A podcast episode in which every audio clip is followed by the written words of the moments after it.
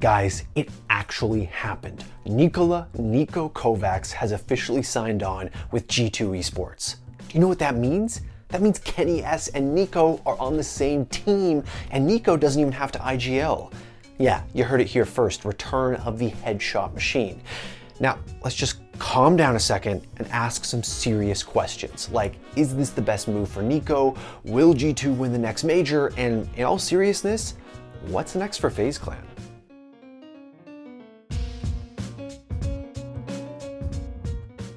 Okay guys, you know the drill. Now is the part of the video where I remind you that if you haven't already, and it would be egregious, subscribe to the Score Esports YouTube channel. And hey, if you do have a news tip for the Don't At Me team, you can reach them at tips at thescore.com.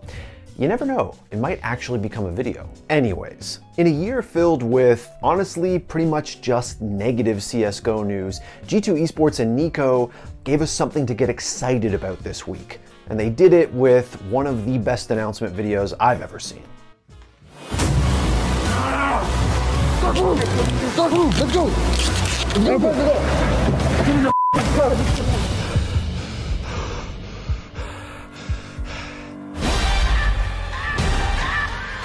Gdje si račiš?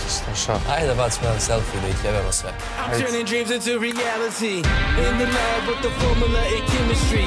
New memories spark and motivate and make the industry shake. We put the bars in the place. I'm talking one. I mean, at this point, forget about the Colossus, never mind the Juggernaut, because it looks like G2 Esports is building a Titan.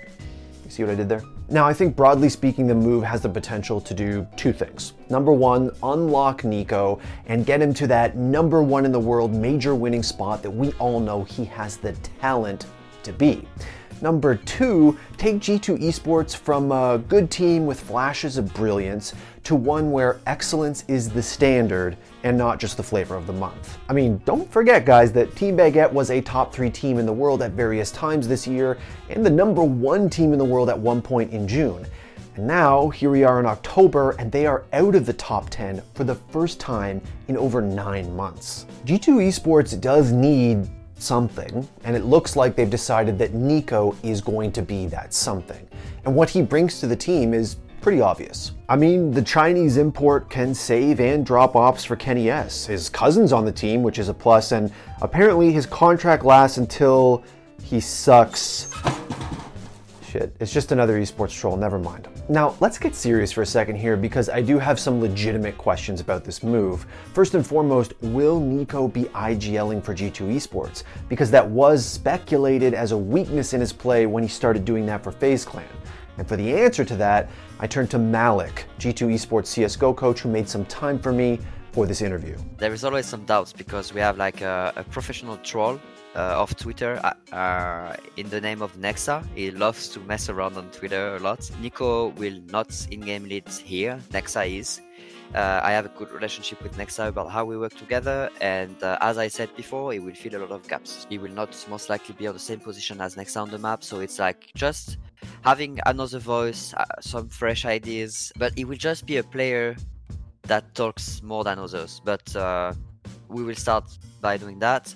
And we don't plan at all to have him as an in-game leader. I think he's very happy to to go back to a more uh, player role. Uh, we will make sure that we use him as best as we can and that, that's what we plan to do. I also asked maLeK how does NiKo specifically solve g2 esports problems and help them get back to that number one spot they were in in june? Uh, in terms of um, mid-round calling uh, to help nexa uh, in terms of like experiences about how CT sides his roles like on the big rotations.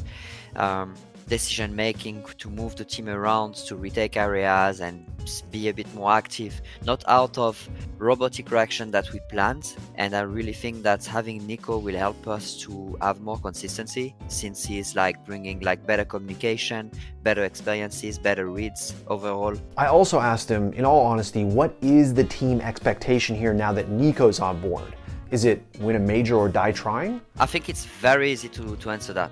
Uh, since I arrived, the goal is just to get on top. Um, I don't know if it's winning one specific title or if it's yeah winning a major. Basically, is one one thing we can say. We let's not let's not lie here. Just getting better, moving forward. Every time we have an opportunity we, within the same team, making the team better uh, every day. We have seen that we can compete on a really high level uh, with the lineup we had already. Uh, ha- having NiKo there will just like put us in an even more strong position. Now, from the original announcement, it seemed like G2 was going for an Astralis style six man roster, but maLeK told me that's actually not the case. He says we can expect a decision on a final five man roster by the end of the year. This is not a six-man roster. We will stay six till uh, winter break. I really love all of my players, the five of them, before NiKo joined. Ni- we will make a spot to NiKo. I think it's a, a great thing to do, and we will move forward. With that, uh, what we will do is testing on the field. We will try out different combination because we really would like to see the best synergy on the field, what is working best for our system to have the best results possible. Now, look, in case any of you guys forgot, NiKo really is a generational talent when it comes to Counter Strike.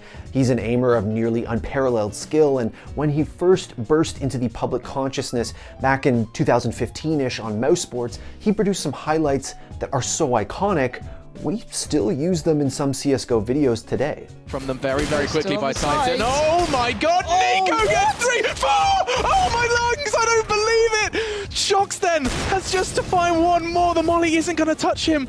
And what on earth has just happened as Deagle is on fire and shox is going to walk into it as well. NiKo is on fire. And after that, he signed on with the FaZe Clan super team, playing alongside legends like GuardiaN, Olaf Meister, karrigan, and Rain. He helped them get to a major grand final, speedrun IEM New York, and win about a half a dozen other major tournaments. But once the shine wore off the FaZe Clan super team, once karrigan left and that fifth spot became a little less stable, once NiKo started taking the dedicated IGL role, things did trend downward for him. In 2019, he had his lowest HLTV rating since 2016, and he was left out of the top 10 players in the world. Now, mind you, he was number 11, but if you're NiKo, the NiKo, that's not really good enough. That's not good enough! And so here we are, looking at a FaZe clan whose time seems to have passed, at least when it comes to NiKo. And it's not like he isn't a great addition to that roster, or it's not a great organization for him to be a part of. It's just that you can't help but feel that the partnership between FaZe Clan and NiKo has run its course. It's been well over three years since he signed with FaZe Clan, and NiKo hasn't won a major yet. And again, if you're that caliber of player, that's just not good enough. I mean, let's just be honest here, guys. FaZe Clan should have won the Boston Major. They didn't, and I'm not going to make this video about what FaZe Clan should or shouldn't have done. But the point is, if NiKo couldn't get it done in three and a half years with FaZe, was he realistically ever going to? I think it was pretty clearly time for a change. And hey, I don't know if G2 is the answer for NiKo or NiKo is the answer for G2, but I can't wait to find out. Which brings us to the other side of this whole equation, which is FaZe Clan, a team who, honestly, still have plenty of firepower even without NiKo, especially with the recent signing of Kjaerbye. They will have to figure out who's taking the IGL reins, but they're still a deadly squad of four absolute killers. Unfortunately for them, though, NiKo wasn't the only loss to FaZe Clan this week. The same day he announced his transfer to G2 Esports, their coach, Janko Paunovic, announced that he was leaving the team and taking a break from coaching until 2021.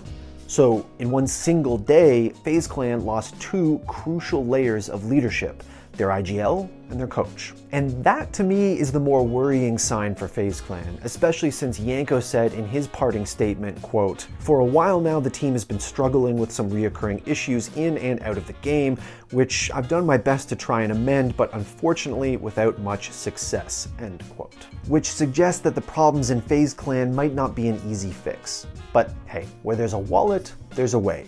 And FaZe Clan have plenty of cash and plenty of clout to fill those roles with top tier talent. G2's next game will be on Monday against Furia as part of the Blast Fall series, and it'll be the first time that we see NiKo in G2 colors. Who knows? Maybe he'll pop off, maybe he'll have a bad game. Doesn't really matter. What matters is that it represents a second chance for one of CSGO's true great players. A second chance at fulfilling that destiny and hopefully winning that major. And can you imagine if he did it with KennyS? Now that is a story of video I'd like to see.